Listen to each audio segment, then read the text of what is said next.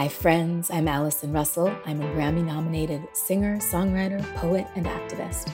All month, I'll be your guest host for Womanica as we explore the contributions of Black women in music. Today, we're talking about the queen of Motown. While her name is often excluded from the roster of Motown greats, she belongs in this Parthenon of barrier breaking talent. Let's talk about Mary Wells. Mary was born on May 13, 1943, in Detroit. As a child, she contracted spinal meningitis, which left her with several severe health complications, including partial deafness and partial blindness. Nevertheless, from an early age, Mary showed an aptitude for music. By the age of 10, she was writing her own songs and performing in clubs and talent contests. After graduating high school, Mary began approaching the founder of Motown Records, Berry Gordy, in hopes of selling him some of her songs. Berry avoided Mary's requests, but eventually her persistence wore him down and he agreed to meet. She pitched her original song, Bye Bye Baby. When Berry asked her to sing a bit of it, he was so impressed by her performance that he signed Mary as a performer too. Thank you very much. Right about now, I like to do my very first recording for you. I'd like to say, let's get together and swing. Yeah!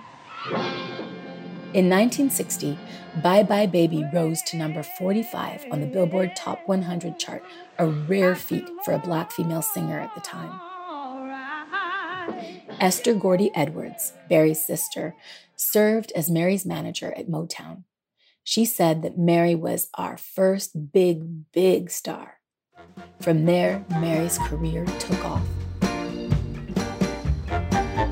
In the early 1960s, Mary teamed up with the legendary Motown songwriter Smokey Robinson.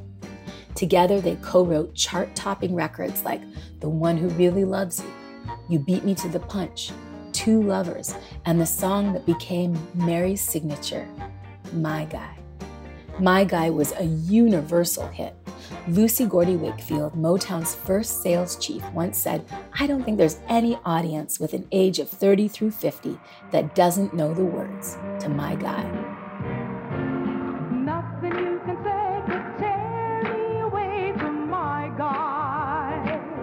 Mary's songs were embraced by both black and white communities alike. Her pioneering voice helped open doors for other legendary performers like Diana Ross and the Supremes. Despite her rise to stardom, My Guy was Mary's last hit with Motown. Feeling undervalued and underpaid, Mary and Motown acrimoniously parted ways in 1964. She later signed with 20th Century Fox Records, but never reached nearly the same level of success. In 1966, Mary wed Cecil Womack of the famed R&B group the Valentinos. The couple had three children before divorcing in 1976. Mary later had a fourth child with Cecil's brother Curtis. A heavy smoker, Mary was diagnosed with cancer of the larynx in 1990. Lacking health insurance, treatment costs devastated Mary's dwindling finances, and she was evicted from her home in Los Angeles. In response, the Rhythm and Blues Foundation, alongside stars like Diana Ross, Bruce Springsteen, and The Temptations, all raised money to support her. Shortly following her throat surgery, Mary said, People say this is a cruel business, and it is, but a lot of people in this business do have hearts. Mary began chemotherapy the following year, in 1991, but it soon became clear the cancer had spread. She passed away on July 27, 1992, at the age of 49. Despite once being hailed the queen of Motown and breaking the color barrier on her way to the top, Mary is still not inducted into the Rock and Roll Hall of Fame. Her biographer, Peter Benjaminson, remains committed to one day seeing her inducted. All month long, we're highlighting Black musicians. Womanica is a Wonder Media Network production. Special thanks to co creators Jenny and Liz Kaplan, who invited me to guest host this month. Talk to you tomorrow. There's a lot going on in the world right now, and more of it than ever seems to be about business.